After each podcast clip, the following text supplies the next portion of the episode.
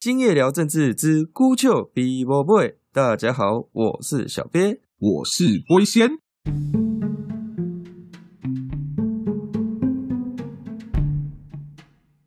哦，龟仙呐，这一次国庆啊，非常的不宁静，呃，很多事情同时在发生，很精彩。首先呢，从十月初开始呢，共机不止频繁呐，还大量绕台啊。呃，五天就来了一百五十架，甚至有单日一次是五十四架战机这样子啊。他们来五十四架，我们就要去五十四架。那当然，他们是在巴士海峡附近，还是一样是在我们的西南海峡这边呢？呃，有研究一下这个台海啊，大概可以容纳多少战机啊？表上是说两百架啊，那是整个台湾海峡啊。我不知道西南空域可能也差差不多是这个量啊。所以也就是说，共机其实差不多是派了这个战争动员的这个战机数啊，哦，大家都很紧张啊，啊，这时候这个邱国正啊，我们国防部长就说，哦，这是我呃从军四十年以来啊，这个看到最危险、最严峻的情况下，这个我判断这个二零二五啊，中共有全面犯台的能力，那我们就做好准备。哇，他时间表都出来，国防部从来不做这种事情，哎，他告诉你战争时刻表。那当然，我们都会知道，这可能是有点乐观的这个评估了，保守的评估嘛。然后隔几天，礼拜二的时候，这个蔡英文投书美国的媒体、美国杂志啊，讨论外交的杂志，希望民主的各个联盟都来支持我们的力量，支持抗中。我们台湾要守护民主力量第一线，我们是站在第一线，而且我们呢誓死抗中。坚定我们的决心啊，请各位不要放弃我们。你们放弃这么这么决心的盟友，所以战略是非常不对的。这样啊，大家要支持这样。然后这个邱毅啊，就那边说啊，你看早知如此，何必当初啊？你们如果早点跟我一样投降的话，今天就不用哭哭了啊。不过说实在的，真的要投降的话，也是轮不到你们国民党了。哎，要投降的话，这个。呃，民进党整个投降，然后希望这个中共把国民党干掉，应该也是很划算的一笔生意啊。总之啊，这个秋衣就在靠腰这样。又隔没几天，哦，拜登就突然出来说，这个我跟习近平呃通话了，我跟他这样讲，你应该要遵守我们的台湾协议啊，台湾 Agreement，嗯，你不能做超过台湾协议的事情。哦，讲的很霸气这样。哎呦，大家都开始歪头了，想说啊，什么是这个台湾协议呀？好啦，大家都在问啊，什么是台湾 agreement？因为这个台湾 agreement 听起来很敏感啊，就是不禁让大家想到这个 Munich agreement。呃，张伯伦跑去跟希特勒签的这个慕尼黑协议啊，就整个捷克斯洛伐克都被希特勒吞掉。然后想啊，那台湾 agreement 是什么东西啊？哦，他赶快叫这个发言人啊，白宫发言人说，哦，台湾 agreement 呢，就是呃，美中三公报啊。台湾关系法啊，说实在的，嗯，我们新闻看久也知道嘛，对不对？这个台湾 agreement 是拜登亲口讲，他是讲给习近平听的，因为他这样一讲，习近平的战机就不见了，就从五十架变一架了。哦，那这个代表说，哦，拜登的功劳啊，是真的有协议哦，哦，他真的不做超过协议的事情哦。白宫发言的记者会呢，是讲给大家听的，跟他说啊，不要紧张，嘿，我跟他这个规模跟以前讲的一模一样，虽然名字不一样，但可能是呃，我太老了哦。现在很多人都会说哦，拜登口误啦，拜登太老了，很多新闻那样出来，来帮他圆场啦。当然了，这个美国国会、美国民间，呃，拜登之前的抗中的政策呢，都已经成定局了，他大概是不会做出什么。他主观上或是客观上背叛台湾的事情，这个是我们给予他肯定。但是呢，我们知道中国人读这个讯息读的方式跟其他人类有点不太一样。嗯，美国人是按照国际法理呀去思考这个协议哦，国际协议。但中国人可能是用这个呃三十六计呀，什么三国水浒啊这种权谋帝王术来去解读这个协议哈。他搞不好像希特勒啊，跟张伯伦谈慕尼黑协议的时候，张伯伦尊重呃威尔逊主义，这个民族有自觉的这个自由哈，民族自觉权利啊。捷克斯洛伐克这地区苏台德区的人民啊，当然是得意的，就是他们认同德国嘛，那当然就想要投奔祖国了啊。但是哦，这个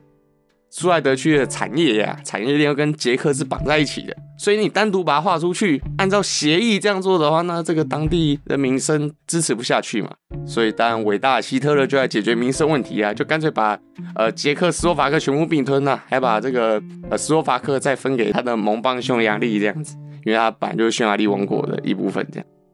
所以希特勒解读的方式是这个跟国际条约没有关系哦，这个是我在解决呃我们觉得重要的民生问题，所以我才呃小小的松动了一下这个国际条约。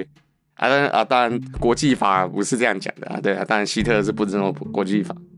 那搞不好习近平也会。也会来这套啊，他可能解读说，哦，台湾协议你算国际法理这样理解，但我可能理解成另外一个方向，那我有什么什么路径啊，可以迂回打击呀，实现中国人民的正义啊？虽然这个正义全世界人民都觉得是这个万万不可的邪恶计划这样子，那搞不好就，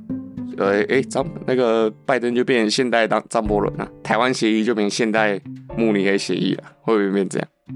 小鳖刚讲的是很精彩啊，可是实际上反而正因为现在中共这样子大张旗鼓的跟美国对峙，真的打起来，龟仙认为反而会再往后拖个几年。龟仙为什么会这么判断呢？首先，十月初共机绕台的时候，前四天来了累计一百四十九架战机。那单日出动最高的是五十几架，可是呢，当时包括美国、英国、日本、加拿大、澳洲跟荷兰六国的海军正在菲律宾海上进行联合军演，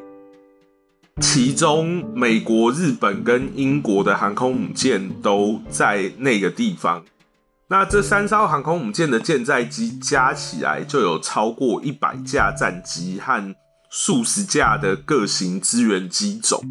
虽然整体来说，共军五天来的架次超过了这次联合军演参与的机队，可是如果以单日出动的量来看的话，共机的数量反倒不如。这六个国家放在菲律宾海进行军演的战机多，其实当时压力大的反而不是台湾，是那些解放军的战斗机飞行员。为什么龟先这样子讲呢？因为从共机的编队来看，他们在演习，如果中共攻击台湾，西方国家的舰队前来支援，这个时候中共要如何？迎战这些资源的舰队，中共动员的架次其实顶多跟这六国联合军演的部队所拥有的军机数量差不多，而同时呢，这些共机的侧翼反而有我们台湾的空军还有防空飞弹在锁定他们，所以其实对这些共军的飞行员来说，他们反而在体验的是一种，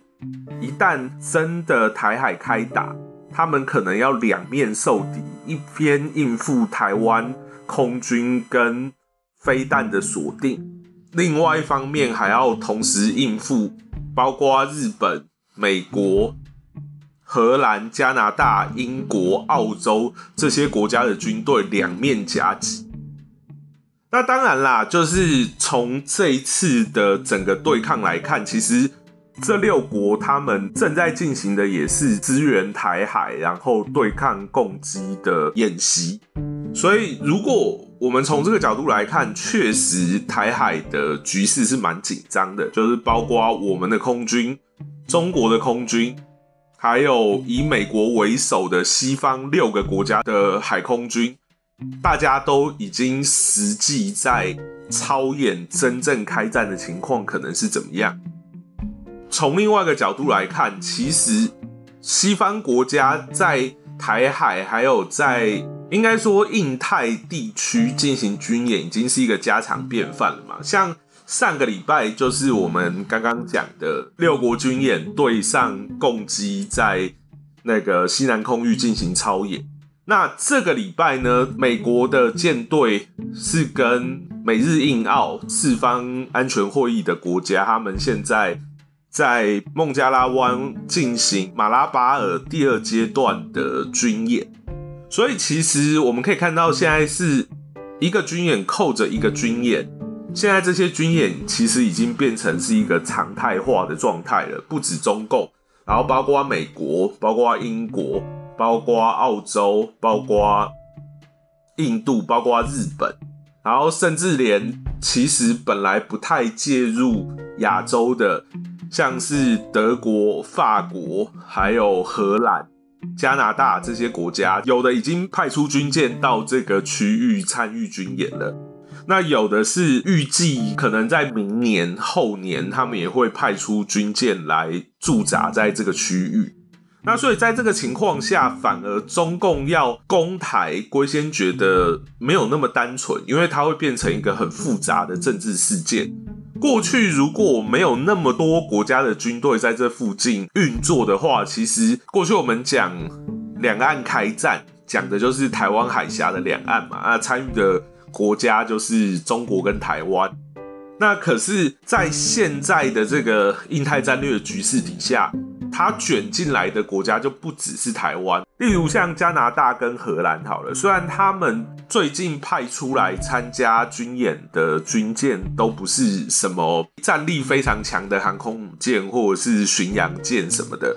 可是你要想，就是当这些国家的舰舰只也在这个区域里面行动，那这个时候中共如果对台发动攻势，波及到了这些军舰，已经等于是跟这些国家宣战。一旦台湾海峡发生战争，就不会只是单纯台湾跟中国两个国家的战争，而是真的会爆发一场世界级的大战，而且会有非常多的国家卷进来，然后中共会同时跟非常多的国家进行宣战。当然，你可以说哦，好。中共他一直对外说哦，他不怕这些国家，他如何如何怎样怎样。可是，一旦这个战争的规模形成世界大战，他要打到结束，就会是非常旷日费时，而且他会陷入一个非常复杂的局面。例如，像当年日本进攻中国，在第二次世界大战的时候。原本日本也是只想把这一场战争局限在中日战争这样子的框架里面，可是因为一些军事需要，他后来入侵了中南半岛英法的领地，然后最后等于跟英法宣战。那英法当时又跟美国是盟友，所以美国那个时候也决定截断日本的原物料来源，然后间接。逼着日本要发动珍珠港事变，最后演变成日本被卷进一个世界性的战场里面。那今天中国也是面对同样的情况，他如果要在这么多国的军舰天天绕着台湾航行的情况下对台湾开战，他到最后就会卷入一场数十个国家都会加入的很复杂的战局。而且今天中共的军队要应付的不是只有台湾，一旦台湾有事，现在日本已经几乎等于是表态，他会在第一时间介入。那澳洲也表态，他会以后援的身份介入。从最近的美英澳三国同盟来看，英国也势必会加入。中国在南亚那边。它跟印度之间又有很多的摩擦，就是其实，在十月十号，呃，台湾的国庆的前两天，中国在中印边境派出了两百名士兵，在进行所谓的巡逻的时候，被印度的军队拦截，抓走了几十人，然后后来经过几个小时的交涉，印度才放人。然后后来在十月十号的时候，中国跟印度进行所谓的军长级会谈，然后最后两边不欢而散。所以最近中印边界的局势又在增加。那这个时候，如果中国在台湾海峡这边开辟了一个战场，然后引发这么多个国家加入，那印度难道不会趁着这个机会突袭中国的西南边境吗？虽然说中共一直想要把这个操作成两岸问题，那国民党也跟他相唱和，把这个东西讲成是两岸问题。可是现在这个已经是一个媲美第一次世界大战的巴尔干半岛一样的世界火药库。所以今天如果在台海发生战斗，卷进的将会是世界所有的主要国家，而且会爆发成一场世界级的大战。那这个是中共目前还没有准备好要负担的一个状况。所以龟先认为，就是因为现在台海周边这么热闹的局势，反而中共在这几年内都不太可能真的对台湾动手。当然，这不代表中共会就此放弃，不会对台湾动手，因为对中共来说，它有所谓的战略机遇期的一个时间压力。那这个时间压力，其实龟仙上次在串考天下的节目里面有说到，就是习近平希望透过武力取代美国。习近平之所以有这个压力，其实很大的一个问题是在于说，就是它的人口老化。那基本上这个人口老化的问题，全世界都有，可是这个问题对中共来说会特别的严重。中国其实，在很长的时间里面，它持续进行所谓的一台化政策，所以接下来中共的劳动人口要面临的是一个断崖式的断层。就是之前中国的经济会这样子发展，是因为十三亿人里面大多数其实是青壮的劳力，然后这些人不停的工作，然后赚到钱之后进行消费，然后给中国经济带来正向的动能。可是这些人已经慢慢要步入中老年，他一来，他们从此之后无法产生劳动力，他们只会花钱；二来，就算以花钱来说，他们里面很多的人退休生活其实无法得到保障。那在这情况下，他们没有办法工作之后，他们也没有办法产生消费的力量，经济来说会是一个致命性的打击。忽然有大量的人口无法投入生产，然后而且这些人也没有消费力，他只会变成一个国家的负担，倒过来吃垮国家。所以今天习近平跟中共会这么急着要趁着这几年的所谓战略机遇期打倒美国，就是因为。如果拖过这十年，到了二零三零年、四零年，中共真的进入超高龄化社会之后，他自己国家内部的人口问题就会吃光他所有的国力，甚至引爆中国的内乱。就是很多人过去都预测中国会内乱，干嘛都落空，所以大家哦好像觉得就是中国不会内乱。可是过去那些预测中国内乱都是。建立在中国人有钱之后会追求民主，那实际上现在证明的就是中国人的奴性比大家想象的都重，比欧美人想象的都重。他们有钱人不会追求民主，可是未来二三十年造成动乱的原因，已经不是这些人支不支持民主。就算这些人全都是习近平始终的支持者，当他们老到没饭吃，国家也养不了他，然后这些人大规模的死亡。就算这些人到死他都不会反抗好了，可是中共的劳动力忽然的砍半，这势必对他国内造成非常大的经济冲击，这会比现在的那些什么限电啊，然后那些呃国进民退啊，这些我们现在看到的冲击都要更大，甚至可以说最近习近平疯狂的开始。对国内进行限制，他要求年轻人不要再打电动了，不准打电动，然后成年人也不准打电动了，然后也不要再沉迷偶像了。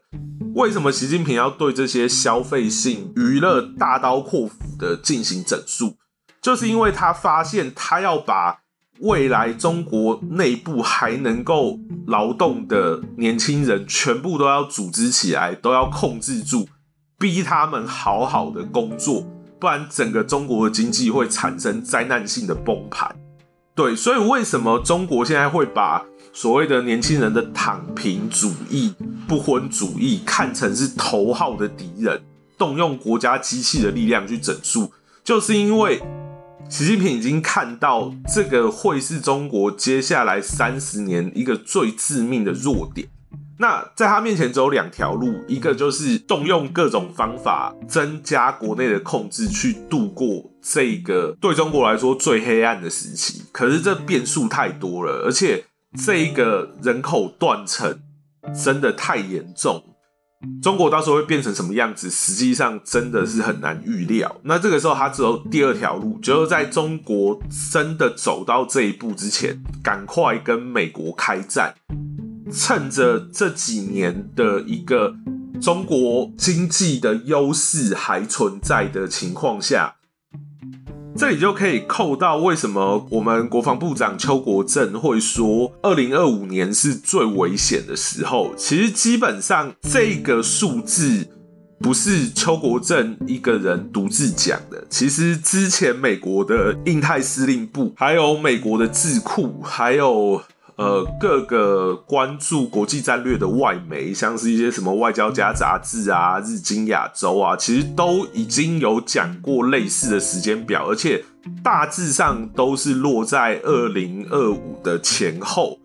那为什么会落在这个时间点呢？除了我们刚刚讲的一个中国长期国力跟美国之间消长的问题之外，还有一个就是美国现在准备。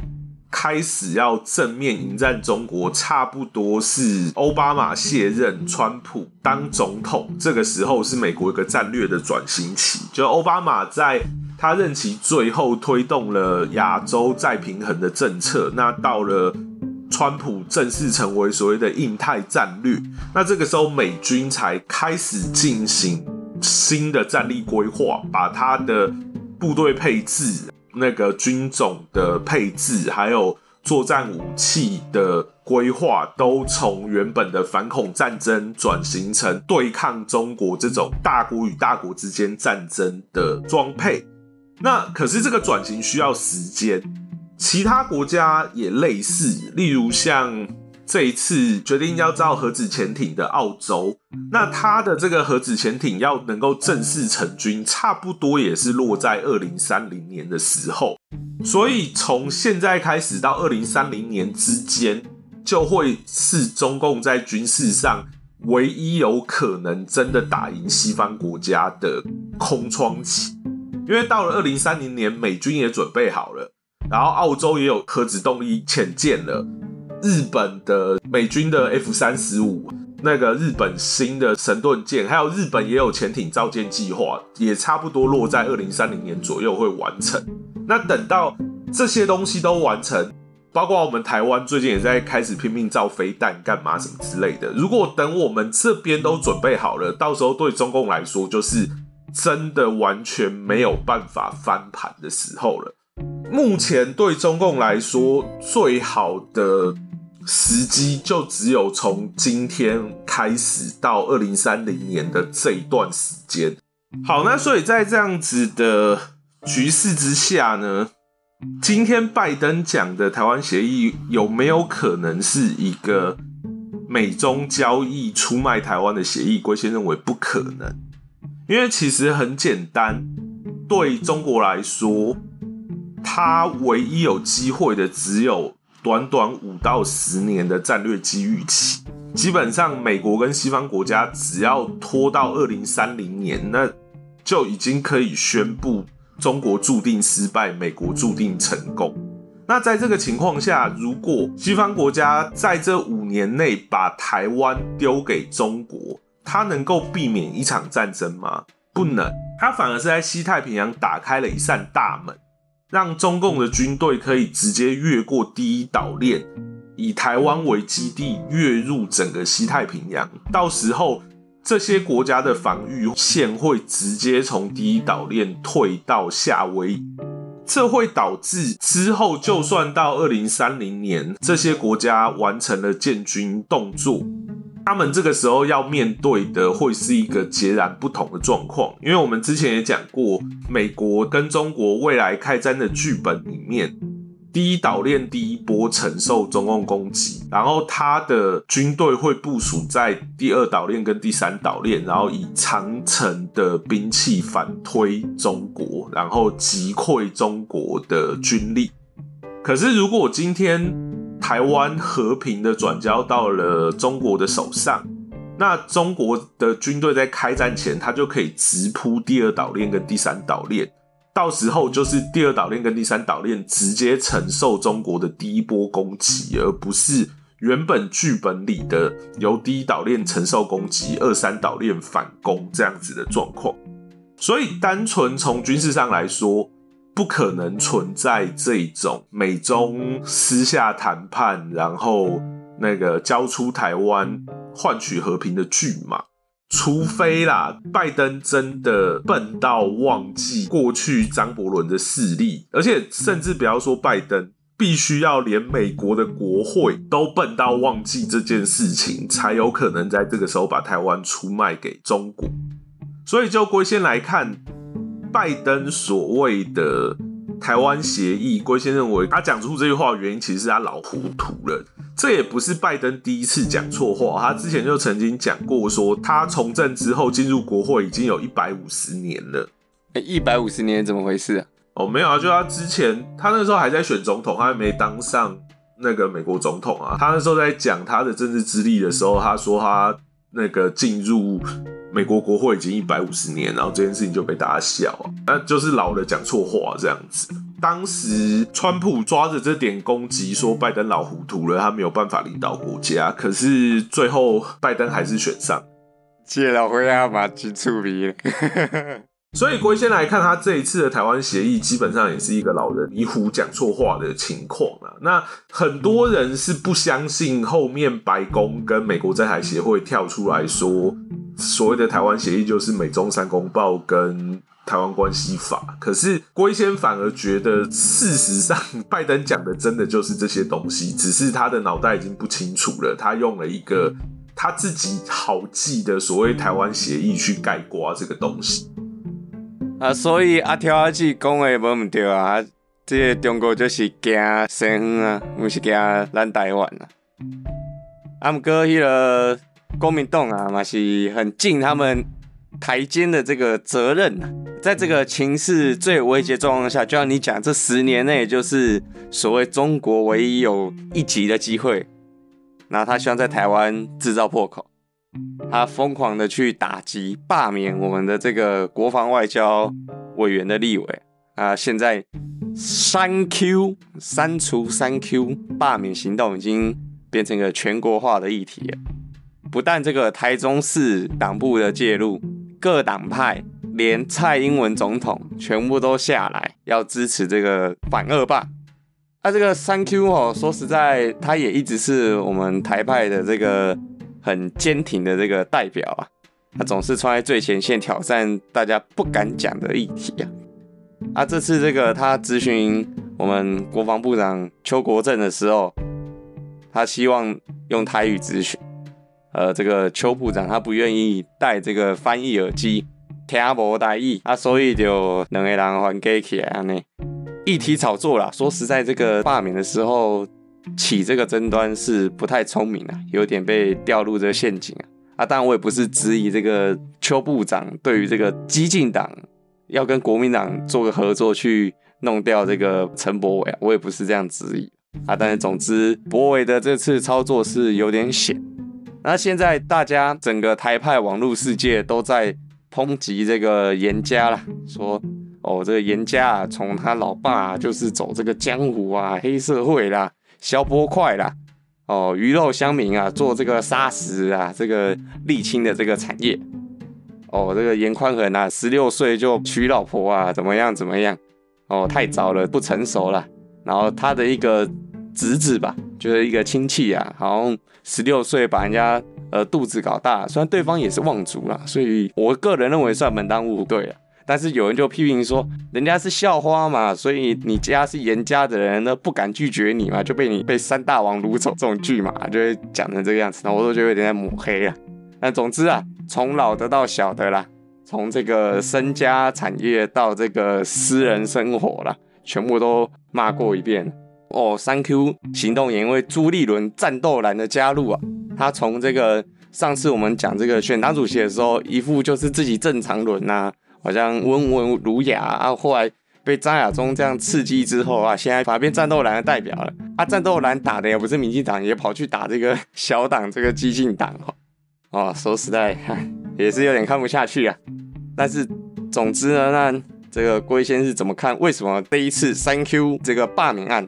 跟之前王浩宇和黄杰不太一样？我觉得王浩宇跟黄杰都还有点小的议题啊，都算是我们这种比较关心政治的人会谈的。但三 Q 这一次就变成一个全国化的这个政治活动了，我觉得已经呃有点升级到这个呃民族对决的时候啊，大家找各种理由，像我刚刚讲的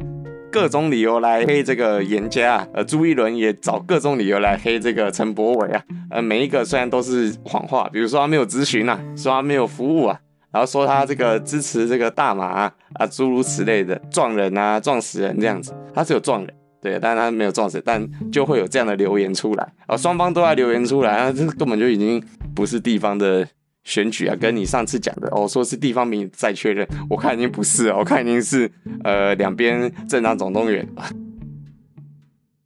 确实啊，从现在的情况来看，甚至不只是所谓的政党总动员跟全国民族的对决。郭先认为，连到我们刚刚讲的台湾附近的紧张局势，甚至这可能是一次决定全球霸主地位的前哨战。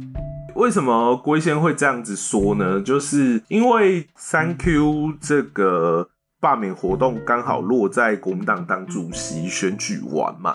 那从这次国民党党主席的结果来看，虽然他们最后选出来的是所谓的正常轮，可是从这个正常轮在选前的政见发表会上面所讲的言论，还有到这一次国民党里面张亚中出现所造成的一个板块转移来看，其实。现在的国民党正在转变成所谓的战斗蓝，那这个战战斗蓝其实象征的是国民党未来会变成新党化，它会更向激进的选民靠拢，而不是向中间的选民靠拢。虽然选出了一个朱立伦之后，本来看起来就是国民党大多数的支持者还是稍微有理智，可是。从目前朱一伦把整个党的资源都投入到罢免陈柏惟这件事情来看，其实朱立伦已经打算要讨好党内深蓝的派系跟激进统派的支持者这边。扣连到刚刚龟先讲的，其实对中国来说，硬攻台湾对他来说是。他唯一一集的机会，可是这个一集得手的几率，说实在还是不够高。就龟先来看，就算中共选在整个西方势力最衰弱的二零二五年对台湾发动攻击，大概得手的几率也不到五成，大概四成左右吧。可是这已经是中国胜率最高的一个可能性。那所以在这个情况下，唯一中国可以翻盘。有两种可能，一个就是他真的用一些统战伎俩骗到拜登老糊涂，然后愿意跟中国暗盘谈判，把台湾换出去。可是其实拜登并不笨，他长期是在处理外交的，而且从他上台之后的手腕来看，他在外交上的老练度并没有下滑，所以中共想要靠暗盘谈判换掉台湾的可能性不大。那这个时候。他只剩下另外一个方法，就是台湾内部民意自己翻盘。就如果今天台湾人自动跑去和平跟他统一，台湾人自己背弃美国、背弃西方，投入中国怀抱，这变成中国唯一一个可以不费兵一卒在西太平洋上面取得一个重大破口的唯一可能性。所以在这个情况下，中共必然会。从现在开始的台湾内部的每一场选战，对中共或对世界来说，都有着举足轻重的地位。原本啦，陈柏维这一席立委的得失，就跟前面黄杰、还有那个王浩宇，还有之前也有人在万华要罢免林长佐一样，只是地方政治板块的变迁。可是，在加入这一些国际脉络之后，整个状态就不一样。因为对中国来说，接下来国民党有没有办法打败民进党执政，然后执政后会不会倾向中国，对中国来说是决定他们民族命运的一个重大的转折。对国民党来说，他们本来有机会可以选择他们要不要如中共的意当白区党。可是现在看起来，朱立伦上台之后，他想要向白区党低头，他想要去讨好他党内的那些红统势力，那些深蓝统派。所以接下来从国民党投入三 Q 的这一刻开始，就是国民党已经自愿把自己给白区党化。本来龟先不认为国民党一定会变成白区党，而且。为了这个问题，我们之前也有吵过嘛。之前江启臣的路线来看，江启臣是曾经努力想要让国民党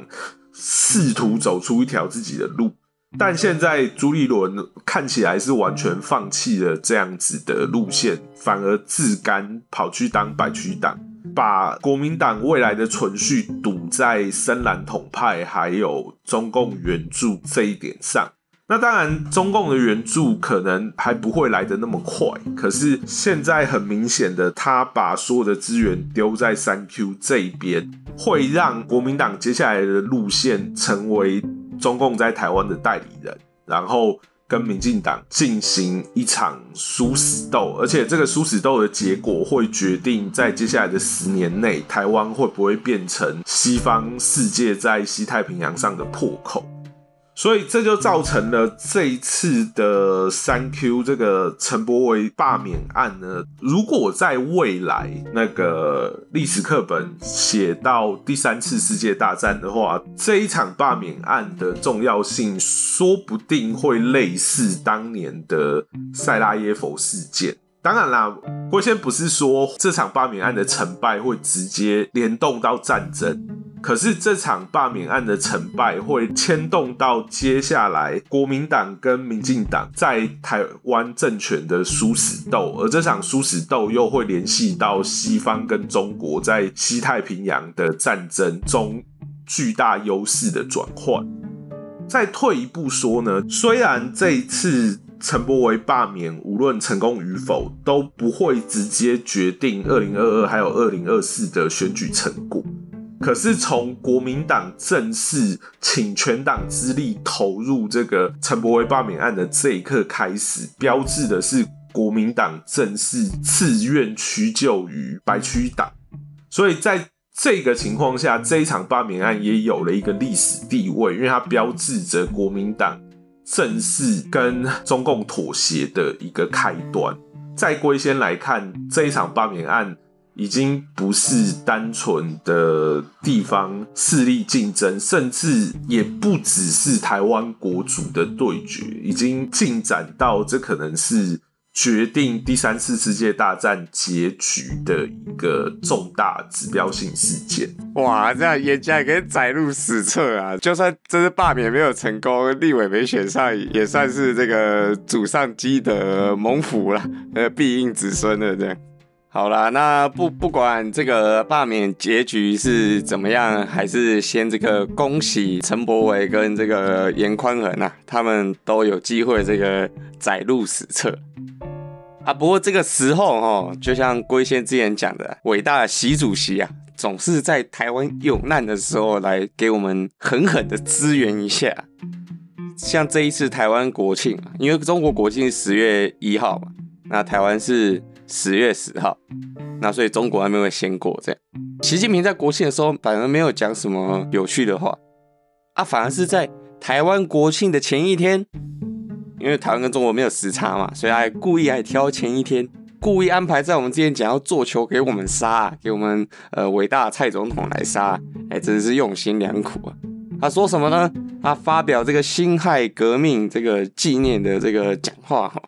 就说啊，这个哦，九二共识啊，就是要统一啊，台湾问题啊，就是来自于民族的羸弱而造成的啊，所以呢，这个也会随着民族的复兴啊而解决。他意思是说，这个由他领导的这个中华民族伟大复兴啊，就是在解决这个台湾问题呀。因为台湾都是帝国主义的走狗这样子，之前是日本帝国主义走狗，现在是呃美国帝国主义的走狗。好，所以他要来解决这个问题啊。哦，然后讲的非常凶啊，哎，跟以前不一样哦。哦，习近平以前讲话，因为他长得圆圆的嘛，很像小熊维尼，讲话有点像机器人啊，就是严肃严肃，感觉都看稿在念。哦，他这一次脸部表情就出来了，有那种权力者啊，皇帝呀，终于亲政的那种自信满满、意气风发的感觉。哦，在讲到台湾问题的时候，哦，那个眉头、那个脸部哦，就皱起来，表情就做出来了。哦，讲的铿锵有力啊，给这个我啊非常大的这个震撼呐，也给台湾人民非常大的震撼。呃，大家都在报道。然后这时我们的伟大蔡总统啊，就在他做的这个球啊，狠狠的给他杀过去，就说中华民国啊，台湾呐，跟中国互不隶属。哎，中华人民共和国没有一天统治过台湾。哇，这其实就是两国论嘛，对不对？两国论在讲的呃反面嘛，这样子，两国人说是我们是特殊国与国关系，现在说我们不是互相隶属嘛，就一个从正面从反面来讲。蔡英文总统还说啊，因为我们面对这样的这个局势啊，这对岸那么凶嘛，呃，习主席做这个球，我当然要狠狠杀下来啊！我要怎么杀呢？就是团结我们台湾的人民，不论你的族群，不论你的认同，我们现在就是同岛一命。他当然没有讲同岛一命了。但就是我们现在是坐在同一条船上，啊，这个我们是共同体哦。他讲好几次，我们台湾是一个共同体呀，不论什么认同、什么语言、什么文化，都要来保卫我们的民主的生活方式哦。学校族群的大融合啦。哦，蔡总统在这个抗中为前提背景之下呢，呼吁台湾人民的团结。啊，这是国民党呢，在这个底下呢，像你刚刚说的，就是要分裂台湾。他要搞中华民族，他要做白区党，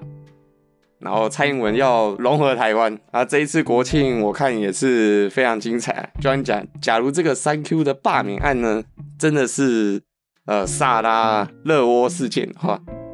那习近平跟蔡英文、奥匈帝国跟塞尔维亚又会怎么来互相博弈呢？其实刚小鳖讲的就已经简单的讲出两边策略的不同了。对国民党还有国民党背后的中共来说，他们现在要做的就是尽量在台湾内部发起斗争啊，尽量的分裂台湾。那就算最后国民党没有办法成功的夺下政权，如果台湾今天被分裂到离心离德，或者真的进入了混乱的状态，那对中共到最后使出他最后搏命的一击来说，一定是多少有点帮助啊。虽然龟仙还是认为，在台湾军队还稳固，然后民进党执政的情况下，中共要成功的发动这一集不是那么简单。可是，如果今天台湾内部，混乱的程度增加，那确实能够增加中共得手的机会。那另外一方面，对蔡英文来说，刚好就是相反。对他来说，今天他要做的简单三个字就是拖时间。今天台湾基本上只要能够拖到二零三零年还没有被中共拿下，那基本上中共就没有什么机会拿得下台湾了。所以说，蔡英文要做的就是尽量在。二零三零年之前，能够减低台湾进入混乱或者台湾内部斗争强烈的程度。当然，蔡英文没有办法一路 hold 到二零三零年啊，以他的任期来说，他能够 hold 到二零二四就不错了。可是，基本上从今天开始，每一天都是黄金的时间，多拖一天，台湾的胜率就多增一分。台湾更混乱一点，台湾的危机就高一分。所以现在的状况就是，国民党尽量的要把这个三 Q 啊，还有接下来的每一场选战都打到轰轰烈烈。弄到现在，连那个郑丽文跟苏贞昌斗个嘴，现在国民党都要把它动员成什么天塌下来的大事哇？什么苏贞昌藐视民主啊？一定要苏贞昌道歉，怎样怎样？反正现在对国民党来说，他就是搞得越乱越好。那对民进党来说，当然就是只要能够维持稳定，越接近二零三零，台湾就越安全。而且拖到二零三零之后，说不定台湾还有机会可以独立。那不过到时候就要看到时的局势，还有中国人口问题爆发之后陷入混乱的程度而定了。我们还是回到现在的局势来说啊，所以蔡英文能做的就是尽量分化国民党内部那些用中国的话来说叫做搞事儿的人呐，就是尽量让这些人搞不起来。所以现在反而中华民国成为蔡英文的一个武器，中华民国作为一个融合。台湾独派跟国民党内部一些中立派或者没那么想统的所谓的中华民国派的这些人，蔡英文想做就是把这些人跟台湾人融合在一起，用他们去镇压那些想要把乱局搞大，然后想要促成台湾快速倾向统一的那些亲中统派。那国民党自然就是相反的，所以其实小编你刚刚讲的局势就已经反映出了现在两边策略上的差异。哎，但是我们都知道哦，维持稳定很困难，但是你要破坏稳定比较容易。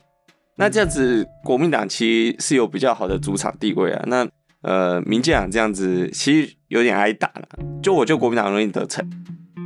对啊，这就是民进党的劣势啊！这也是为什么朱立伦会把他的命运压在这上面的原因啊！因为要作乱比较简单啊，那国民党现在已经没有本钱跟民进党正面对决，就是如果国民党还是循着正道要跟民进党竞争，未来已经越来越不容易了，甚至他自己都要面对柯文哲吸他的票源，而且长期来看呐。龟先认为，未来十年，民众党说不定就会取代国民党原本的地位，然后国民党会进一步泡沫化，变成像新党这样子的存在。那国民党要害怕这样子的劣迹，他要做的其实就是让自己成为制造混乱的那方，因为就像小鳖讲的，制造混乱是比较容易的。那这个对国民党来说是一个政党竞争上的不对称作战，他要依靠这样子有点像自杀炸弹客的方法，才有办法扳回城。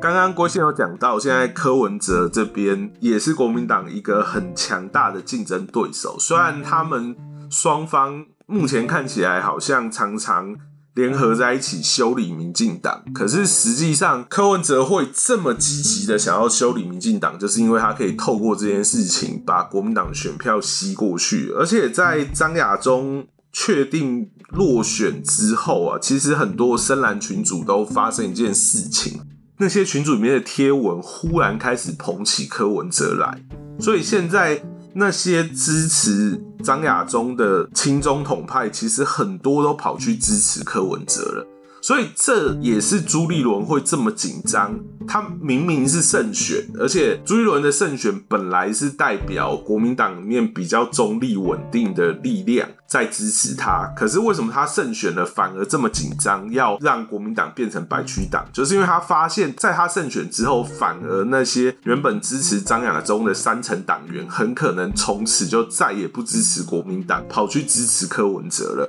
那这三层的人如果跑掉之后，国民党原本就已经不太有办法正面赢民进党了，然后自己再度分裂的话，国民党从此就会越变越小。所以这也是朱立伦之所以忽然之间脑袋发热，想要去把这三层的人追回来，才会让国民党沦为白区党最主要的一个心理上的动力。其实龟先认为。接下来真正有趣的是这三层亲中统派的动向，国民党想要争取他们，然后柯文哲也想要争取他们，这三层人接下来的动向，甚至可能会引爆国民党跟民众党两者之间的矛盾跟冲突。所以，如果民进党权谋一点的话，那他当然是可以操作这两个政党去互相厮杀。不过，郭先是觉得目前民进党好像还没有这么擅长玩弄这些计谋的人呢，所以接下来可能到二零二二或者二零二四有一段时间，国民党跟民众党还会维持表面上的合作，一起修理民进党。而且，其实看最近一些风向就很明显嘛，像民众党开始喊那个什么塔绿班、塔绿班，国民党接下来就跟着一起喊。其实现在的情况更像是民众党在带这个攻击民进党的头。然后国民党在跟着民众党起的头去进行攻击，其实这对国民党来说也是蛮伤的，因为因为其实目前的情况反而是民众党成为了亲中统派的头头，国民党反而沦为了小弟啊。这个东西要怎么样利用，就要看民进党这边。有没有人能够就是想办法去离间他们？虽然在龟仙来看，因为这三层亲中统派，其实国民党跟民众党之间是有一个可以很好离间的基础，而且甚至。假设在二零二二或二零二四的选举中，这两个政党的联合得票占到一定的优势之后，这两个政党可能也会倒过头来开始互相攻击，希望能够消灭对方，成为新的所谓泛蓝或统派的共主。不过这点应该是共产党最不乐意见到的啦，因为对共产党来说，他希望的是这两个党都能相互牵制，然后共同在共产党的领导之下去对付民进党。那如果这两个党自己打起来，反而对共产党来说会更难控制。所以这个局面其实是很不稳定的，只是未来会怎么演变，就还要再观察接下来两年的发展。不过话说回来了，哎，那这次是我预测成功呢。之前就谈韩国瑜是骰子的那一集啊，那个我就说这些红统派势力啊，其实是个不稳定的力量。那台湾选举就是靠势嘛，克谁嘛？张亚中吹起的这个势，之前是韩国瑜啊，这是张亚中。那最后红统派就觉得自己其实有这个希望嘛，觉得自己会赢嘛，啊，所以他们就会有一堆人跟风倒，就跟着他们走啊，就现在啊，整个国民党都被。都被他们牵着鼻子走了嘛？那为什么我会这样觉得呢？最重要原因是因为以前在国民党是威权统治嘛，所以你会去民进党的，会搞党外的东西，唔惊死眼啊，唔惊乖嘛，都是有做好必死的准备嘛。你可能回家就像林义雄的惨案一样，这个你的老母女儿全部都被杀光光了。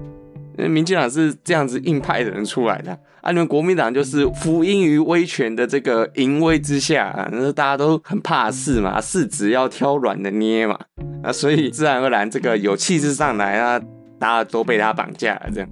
这个结局啊，就是国民党在朱一伦的带领下变成红统化，其实反而证明了朱一伦根本不适任啊，选张亚中才是对的。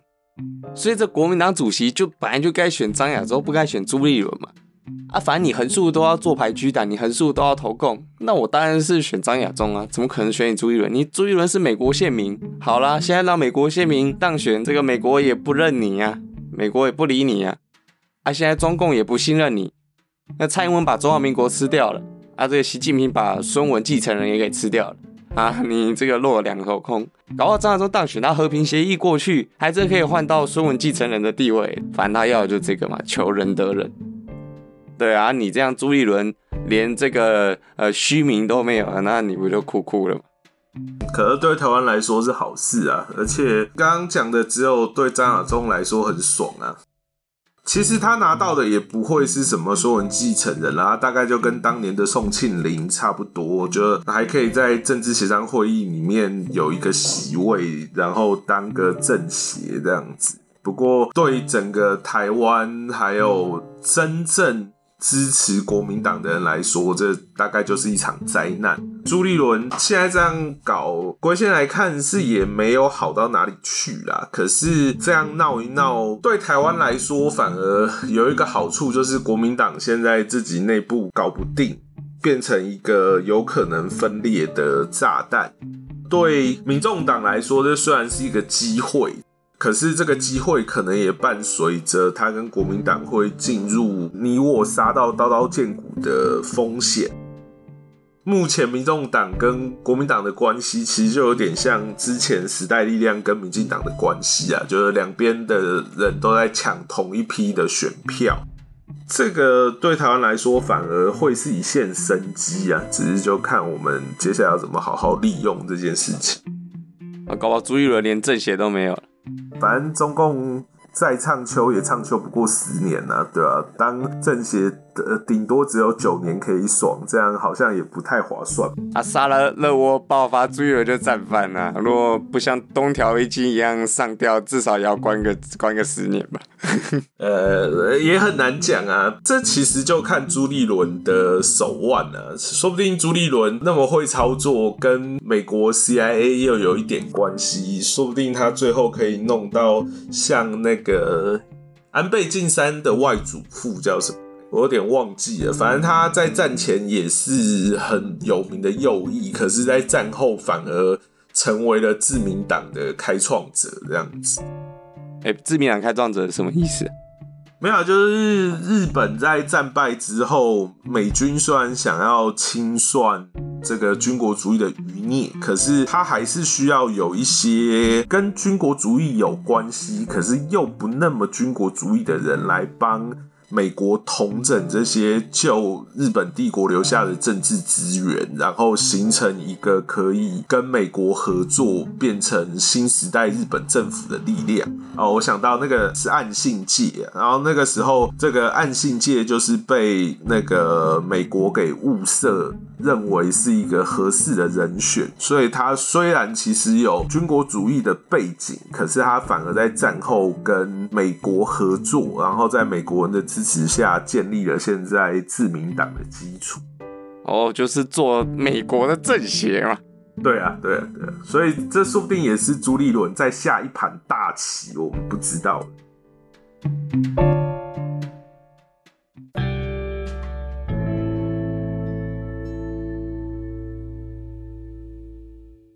喜欢我们的节目，请按订阅，并分享给你所有的亲朋好友。脸书搜寻“今夜聊政治之孤笑比无尾”，今夜就公告这边啊，大概暗安。谢谢大家。